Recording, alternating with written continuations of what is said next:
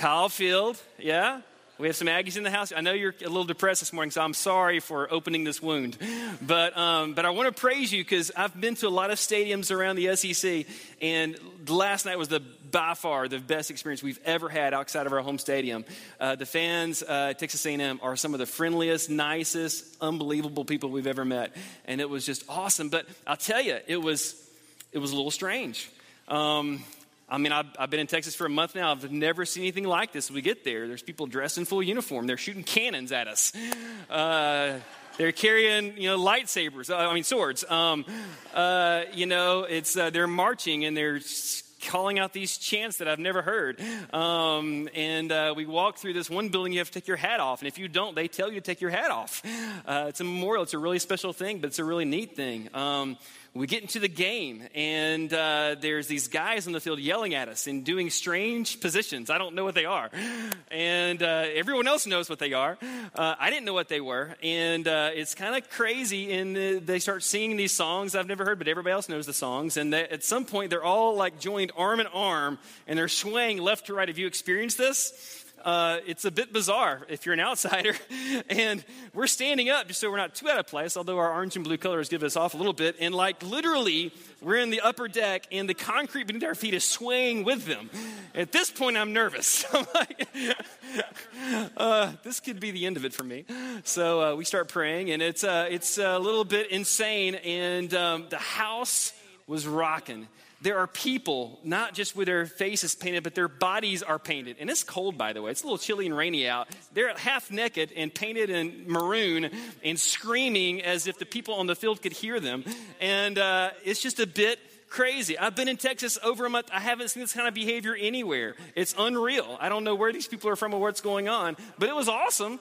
And it was, it might have been holy, I'm not sure. it was, it, it, could even be worship. I don't know about that, but it was crazy. Um, unreal. And I thought, I thought, you know, I've been here a month. I've been all over uh, the place, you know, visiting different things and seeing different sites. Haven't seen this. And you know why? It's really simple. Location matters, right? You know, if you're in the house this morning, you're an Aggie fan, you didn't walk in with your chest painted. Maybe you did, but you know, you have a shirt on. You know, uh, you don't you don't do this out in public. You only do this when you're in that location with these people around this event. It's it's awesome, but you do it because location matters. And if you were ever to come to our football stadium where, where we worship, I mean, where we watch football, um, you would see that we have our traditions too, and we do our things too because location matters. And this morning, this, this is what I want you to think about. We've been talking about carry your name and the fact that how you carry the name you carry matters. We've talked about how God has a name and his name is Yahweh and we need to call him by his name. It's the most used name throughout Scripture. For 7,000 times he's called by name and yet we seldom use his name. We've talked about the fact that how your name matters and, and how you carry your own name matters because the name you carry uh, reflects the story that you tell to the people and to the world around you. And if at any point you've missed any of these uh, messages, messages in the series, I'd encourage you to go back to the podcast, the website, the app, uh, listen, catch up so you can track with us. But this morning, what I want you to think about is that location matters. And that where you carry, the name you carry matters. I remember um, some of you have done mission work in Honduras. We saw some pictures on the screen. I remember my first mission trip uh, to Honduras. It was, it was many years ago, maybe like 2005, somewhere in there. Took a, a small team of students up into the mountains of a place called San Marcos, Honduras. And we traveled up these mountains and we saw poverty like we've never seen poverty. And we saw people in need like we've never seen people in need. And we get there and we realize that we are some of the first people they've ever seen from another country or another place or that didn't look like them who weren't carrying needles. Like normally, if, if outsiders came to this village, they were doctors and nurses, and they were there to provide health care or immunizations or something like that. We were the first person, people they'd ever seen like us that came in not, not with, with medical clinics, but just to, to spend time with them and to know them and to share with them the name Jesus. And what was really alarming and almost unbelievable and shocking, get this some of those people had never, ever, ever in their entire life heard the name Jesus. It wasn't like they had heard it before in a different form of religion or in a different context or a different story. It wasn't like they knew about there's a group of people called Christians and, and they do life this way in this part of the world. It was such a remote village and such a remote location high up in the mountains of Honduras that when we got there and we started telling them stories about this man named Jesus, they were like, Who? What? You've never heard? You've never heard the story? And can you imagine a group of teenagers in this environment? It's like Christmas. Oh, you won't believe this. One time he walked on water.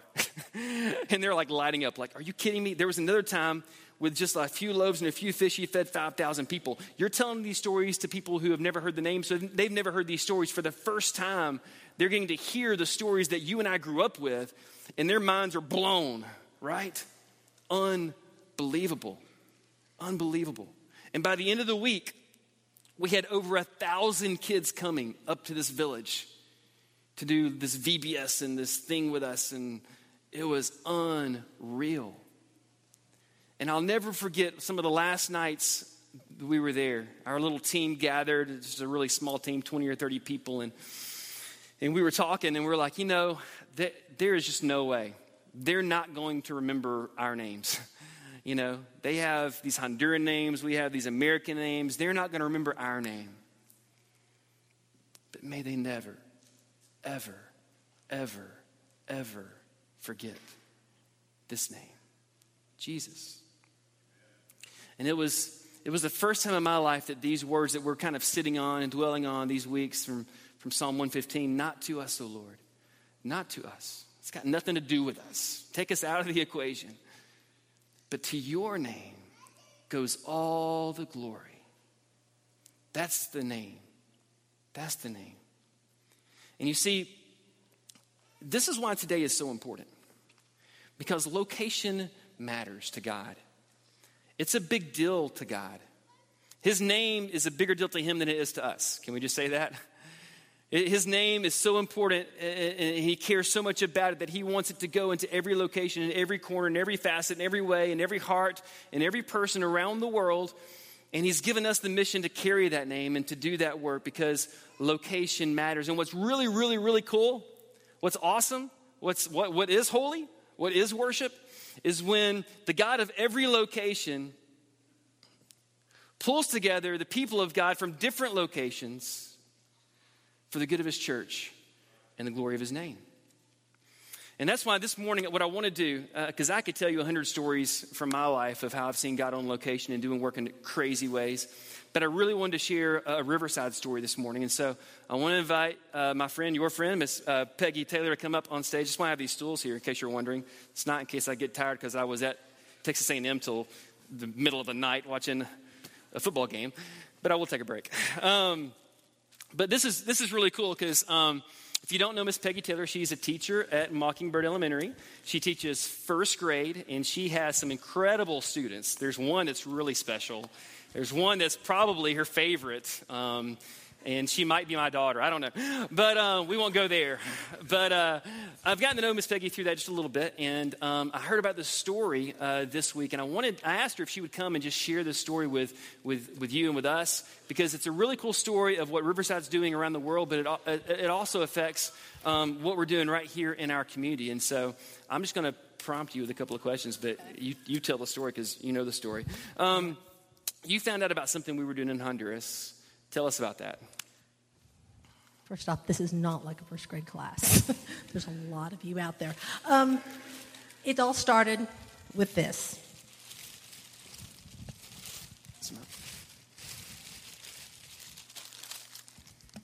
A simple handmade basket. Hmm. My friend Lisa came back from Honduras and shared with our prayer group um, what was going on in Honduras and how the school there was needing some money for some instruments for a music program. So um, they were doing a virtual lemonade stand, and so several of us in the in the group bid on items, and and um, I bid on a basket, and I won, and it was the uh, beginning of a pretty amazing, pretty amazing journey. And that basket was made by a very special boy, right? Yes. Tell us about that. It was made by a little boy named Hector. And um, it's a real interesting basket. And I brought it to school uh, when uh, at the beginning of the year because our art teacher at school has a, a, passion for kids' art. And I thought she would really appreciate this basket that's made out of newspapers that was made by a, a child in Honduras. And I had the basket on my reading table as my kids were coming in, and they were, you know, what's this? And they were, I said, oh, it's a basket. And um, they were had lots of questions, and I said, well, it was made by a little boy in Honduras, and he goes to school there. He is, uh, um, I didn't know much about him. And so I called Lisa and I said, Oh, Lisa, help. and so Lisa came up to, to, my class and she shared some stories about um, Hector and how, uh, what Hector's life is like and what an opportunity it is for him to be at this school and how his life is, is although he's a student just like they are, his life is a little different and he, his, his opportunities are a little bit different. Um, it didn't, it wasn't a couple of weeks later that um, I had cafeteria duty and I had some kids in the cafeteria and they were uh, not particularly caring for lunch that day and they had taken lunch as many kids do and they kind of mix it all up and they make this little sloshy stuff in the middle and they're laughing and having a good time and um, we had a conversation about Hector and I said, you know, um, one of the really neat things about Hector's school is that he gets two hot meals a day. Mm. And basically, it's the same thing every day rice and beans. But what you just threw together today and, and sloshed together and then threw out would have been a real treat for Hector. He would have. He would have really thought that was a, just an incredible meal, and you just kind of threw it away. And um, I don't know, it just was one of those times where, you know, you've heard the starving kids in small countries, that whole lecture thing kind of had a face to it now. And my kids didn't do that again. Wow. So they they started to kind of have this this idea of a kid named Hector in Honduras, kind of like them but different. And then they learned about a need that he had, right?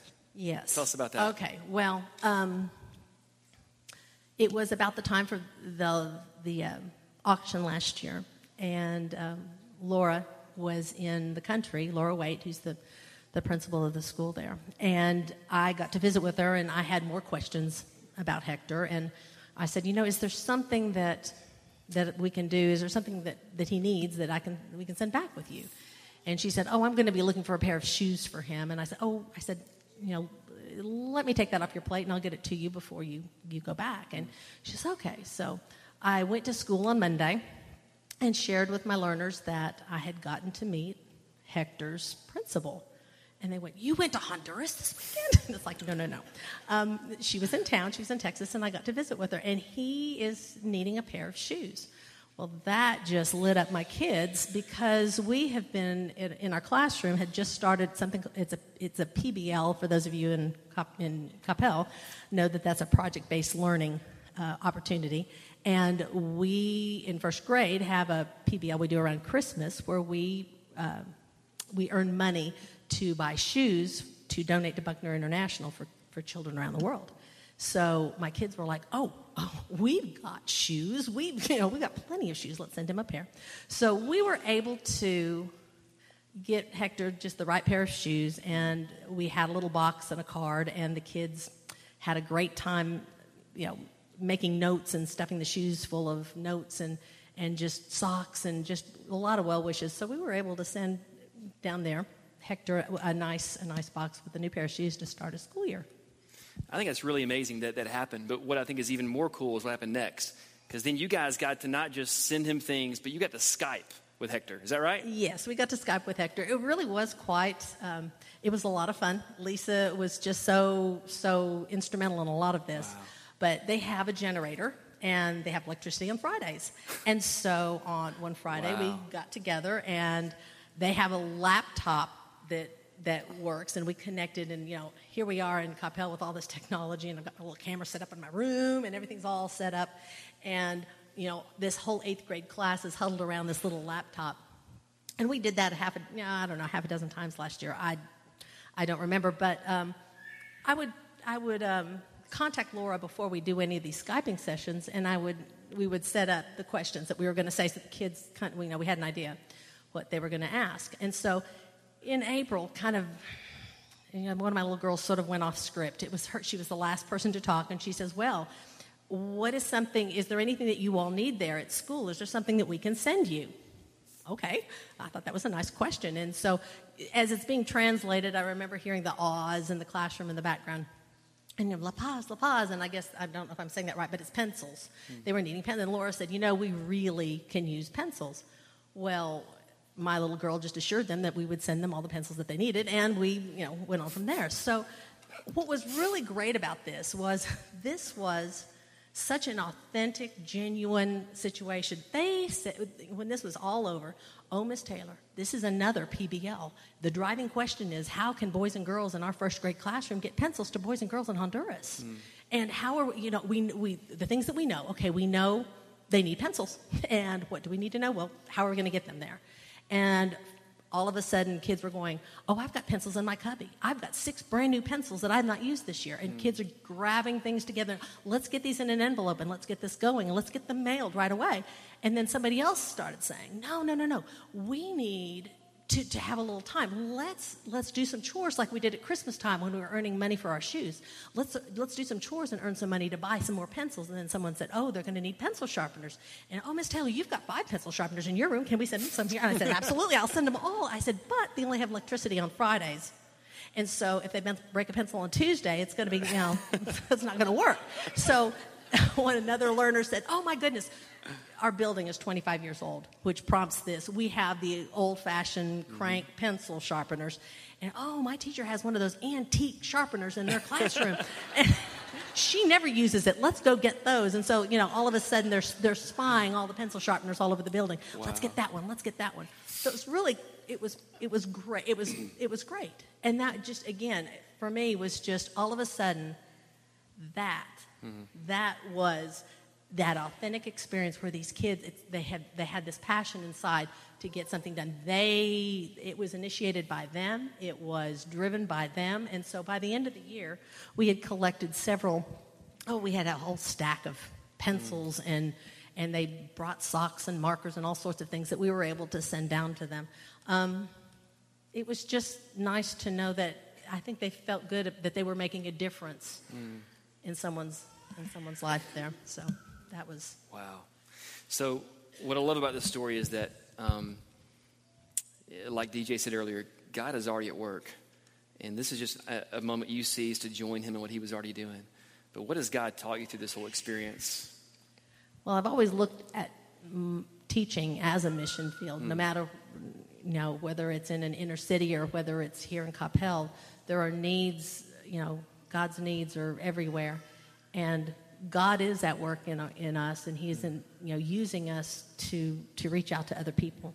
Um, for me, it's just my lesson is to be just aware of opportunities that are just right there.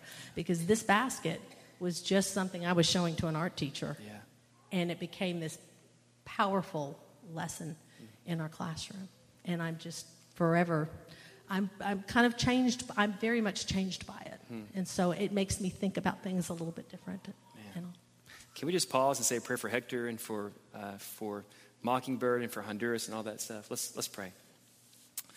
God, as we've said so many times, you're so good and your love endures forever. And uh, in this moment, God, we just want to lift up uh, one little boy specifically, Hector. And we want to thank you for how you're using him uh, to change our lives. And uh, God, I want to pray that today, um, he would have all that he needs. God, that he would feel the love and the support from his, uh, his faith family here at Riverside. And that the community that we serve there would know that they are loved and they are cared for. Um, that the students at Mockingbird would um, have an appreciation for, um, for what they are doing and the difference they're making in, in this one life and in the lives of so many others. And God, for us to just push pause in this story and to step back and take a wide angle view of it and to see your hand just working through the whole deal, just, we just stand in awe, in complete awe of you. And we say, Thank you, God. Thank you, God. So, Lord, today we, we, we praise you and we thank you. Uh, we ask your blessing, your favor over Hector and his family and that community there. And we pray in the name above every other name, Jesus. Amen. Thank you, Peggy. Thank you. Can we keep the basket for a minute up here? I just think that's amazing. That's so cool. Um, wow. Uh, I love that story. Sorry. Because it's a reminder, isn't it? It's a powerful reminder that God is working both here and around the world. And we've just got to have our radar up, our antenna up to notice what He's doing and to join Him in what He's doing. Um, and when we do, God can have the opportunity to use us in some powerful ways if we would just have our hearts ready to say, let's go. And, I, and I, know you, I know you're tracking with me. I know you know this, and I know, I know you believe this, that location matters. But I know, like, if you're like me, sometimes it's hard. It's, it's hard for whatever reason for us to be on location with God. And sometimes we, you know, we, we're just quick to come up with all the reasons we can't do it, you know? We're busy and life is crazy, and the season of life we're in with kids, or whatever the reason is, or without kids, or the, the excuses and the reasons change, and they're real, but they change, and it makes it hard. But I want you to remember this morning in this story, in this basket, is a powerful reminder that location matters. It matters deeply to the heart of God because it represents the people that are there that need to hear a word from God. And you might even think, like I've thought before, you know, it costs a lot of money to go to Honduras. I don't know what it costs. Let's just say it costs a thousand bucks a person to go to Honduras. That's probably right. Same is probably true for the DR, Mexico, wherever you want to go around the world. You take 30 people there, that's $30,000. What, have you ever had this thought? What if we just sent that $30,000 to that village? Would that not be better? You ever had that thought, that struggle? Um, and maybe you think, well, you know, what if, you know, what if what we're doing really isn't even helpful? It kind of feels a little awkward, doesn't it? When you take a group of wealthy Texans to a foreign land and you go door to door to some impoverished people. Some people in the world would call that poverty tourism, and they would say, What are you really doing? You know, isn't that, aren't you using them? Isn't that being a little bit manipulative? And, you know, if that's all we were doing, I guess I would agree. But what I, what I think is really powerful is that, is that location matters because people matter. And the truth of the matter is, well, I, I love the way that David Platt said this in his book Radical. He was having the same struggle, and he was on a mission trip over to Sudan and met a Sudanese man, and, and he began to talk with him and, and ask him the same questions about, about this. And it was after that conversation that he realized how much his relationship with this man meant that he said these words. David writes, I was immediately reminded that when God chose to bring salvation to you and me, he didn't send silver or gold, cash or check. He sent himself, the Son. He goes on, How will I ever show the gospel to the world if all I send is my money? Was I really so shallow as to think that my money is the answer to the needs of the world? If we're going to accomplish the global purpose of God, it will not be primarily through giving our money, as important as that is. It will happen primarily through giving of ourselves. This is what the gospel represents, it's what the gospel requires. Isn't that true? Giving our money is important, but it's not nearly as important as giving of ourselves. This is what it means to carry the gospel. This is why it's so important that where you carry the name you carry, this is why it matters. Jesus said it this way, and you know this verse by heart. He said, Go. Go and make disciples of all the nations, baptizing them in the name of the Father, the Son, and the Holy Spirit. Teach these new disciples to obey all the commands I've given you, and be sure of this I'm with you always, even to the end of the age. Jesus said, Go. He didn't say, Go to church and wait for them to come to you, right? And just sit there and put a put an announcement uh, outside on the church sign, Come, all are welcome. He didn't say to do that. He said, Go. He said, Get up and move. And if all that you and I have ever done is gone to church, then we haven't gone anywhere, right? And if all you and I have ever done is, is gone to church, then uh, we probably even haven't taken the first step in truly following Jesus, have we? Because Jesus is a Jesus who is always on the move. And to follow him means that he's going somewhere. And if we're going to follow him, we have to get up and go. We've read that verse a thousand times and probably looked at every angle at every other word, but we've skipped over the first one, which is probably the most important, where Jesus says, Go. Go. Why? Because where you carry the name you carry matters because location matters, because there are people around the world who have never heard the name Jesus, because there are little boys like Hector who need to know that there is a God and he loves them. Because people matter. And that's why location matters.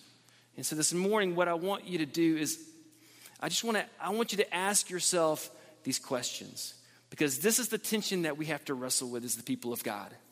If you've gotten comfortable, I want to encourage, I want to invite you, I want to encourage you to step into an uncomfortable zone for a minute and just do a little self evaluation. And this isn't to guilt you or shame you, it's not to guilt me or to shame me. It's just to say, we got to ask the hard questions because location matters. And I know the church at Riverside loves people and loves Jesus. And so we got to marry those together. And to do that, you have to ask hard questions. And so think about this Where do you carry the name in the community? Personal inventory. Be honest with yourself. Where are you carrying the name in your community? Teenagers, do, the, do your friends at school, do they know you carry the name Jesus? Are they aware you're a follower of Jesus? Do they know you belong to a church? Do they know you belong to this church? Moms and dads, the people at your work, are they aware that you're a follower of Jesus? Have they heard you speak his name?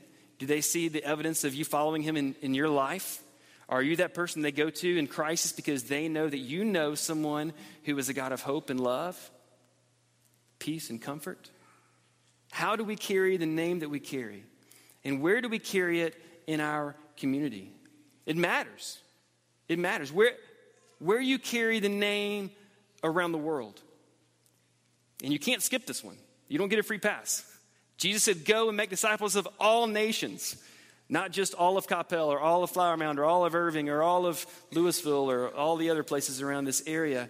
He said, Go and make disciples of all nations. Where do you have boots on the ground? Where are you involved in the work of God for the people of God around the world? It matters. You can't skip this question. Where are you personally involved in carrying the name of Jesus to a people who may not even know his name?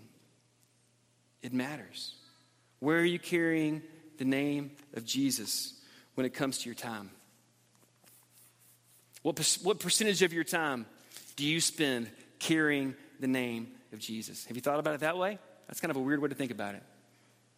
What percentage of your time do you think you spend carrying the name of Jesus to different places, to different locations? Where, where is your, if you were to inventory your time today and see where it goes in the middle of your week, is any of it going to being on mission with Jesus in some place, in some location, for the glory of his name? Where are you carrying the name of Jesus with your money? if you were going to do that same inventory, not just with your time, but with your checkbook, where, where, where is your money going? And where is it carrying the name of Jesus around the world? You see, all of this matters because location matters, because people matter. And if we're going to take the words of Jesus seriously and we're going to go, then we have to move. We have to move.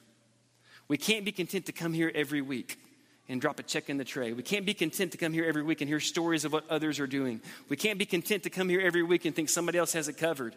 This is the mission that Jesus has called every follower of his to join him in, and that is to go, to go and to be a part of making disciples of all nations because people matter. Because there are people around the world who need to know, who need to hear, and that's why today matters. Don't think for a second that God isn't fully aware of what's happening in this church today, at this hour, in this moment. He knows. He's here. He's aware. He cares. He's watching. And He's waiting with bated breath to see how the next few minutes unfold because people matter and His name matters. And it matters that we, as a community, as a family of faith, that we together come together to do more than any of us could do on our own, to carry the name of Jesus, yes, to Honduras, and yes, to uh, the Ukraine, and yes, to the Dominican, and yes to every place that we go, and yes to all over this community. It matters because people are waiting to hear that you know there's a God, and He's not angry, and He's not upset, but He's a God of hope. People need hope. And yeah, it's people like Hector, but it's also people next door. And they have in their hearts and their lives a question that's burning. It's an unspoken plea. And they may never even ask you, but they're waiting to hear. Do you know? Do you know if there's hope? And if there is hope, does hope have a name?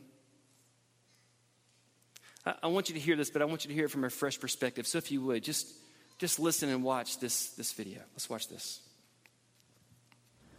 When's it going to happen? Here I am. There you are. Here I am, desperate for love, for truth. What are you going to do when you leave this building? Are you going to share with me what you've been learning here today? Or are you just going to bottle it up and pull it out next week for your friends? Now, when I say share, I'm not talking about every tactic you've used on me in the past, like judging my every move, telling me I'm a bad person, pointing fingers, giving me disgusting looks. and my favorite is when you tell me that I'm lost. I don't even know what that means to be lost. Do you really think judging me is going to make me change? Would it make you change? Now, I, I know I'm a bad person. I've, I've done bad things, but I don't need you to tell me that. What I need is for you to pick me up when I fall down, to be there when I'm broken. Yes, there's, there's something missing in me. There's a void in my heart that I don't know how to fill. You have it. You have that thing that makes you whole. You know that person that I need to know. So I'm watching your every move. I'm watching where you go and what you say and do. Because I'm desperate for something real. I need something genuine to know that there's something more here than this. I mean, this, this can't be it, really. And I think you know that. Listen to me. I need you. I need you to be here for me. I need you to walk out right now, ready and willing to do whatever it takes. Hey, it may not be comfortable, it may not be easy, but I need you to show me love. No matter the cost, show me what unconditional love really looks like. Stop telling me about this God of yours and show me who he really is. Honestly, I'll probably resist you. I'll probably argue with you and laugh at you. I'll, you know, even when you fall, I'll probably call you a hypocrite. But don't give up on me.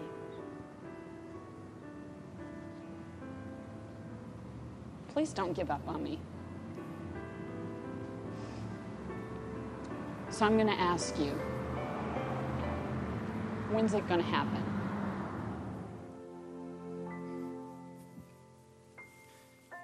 People need to know the God that you know.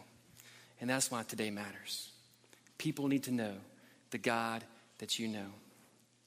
And they need to see and they need to be shown the unconditional love that our Father has shown to you and to me. Amen?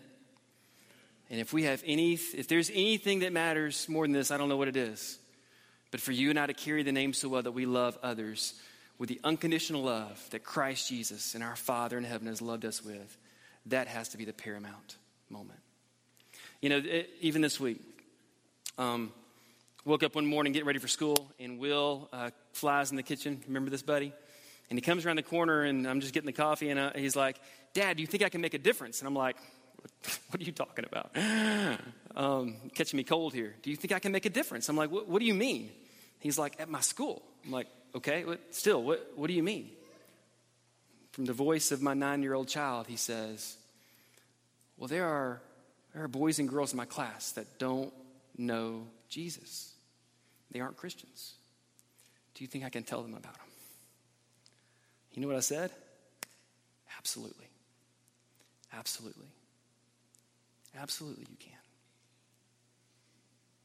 If this is the mission of my nine year old child, may it be our mission, church, to let the people around us know that there is a God and He has a name, and His name is hope. Because where you carry the name you carry matters.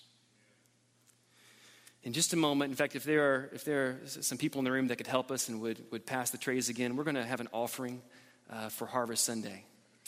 And so if you guys could help us uh, prepare for that. This moment matters because it's an opportunity for us to give. And it's an, it's an opportunity for us to, to facilitate the carrying of this name, both here in this community and around the world. And today, I wouldn't pressure you to give anything you haven't planned to give. Whatever God has put on your heart to give, um, just give that. This church, as I've said before, I've, I've learned this in a short time that you are a generous people. And, and I'm so thankful for the spirit of generosity in this place. You reflect well the heart, the generous heart of your Heavenly Father.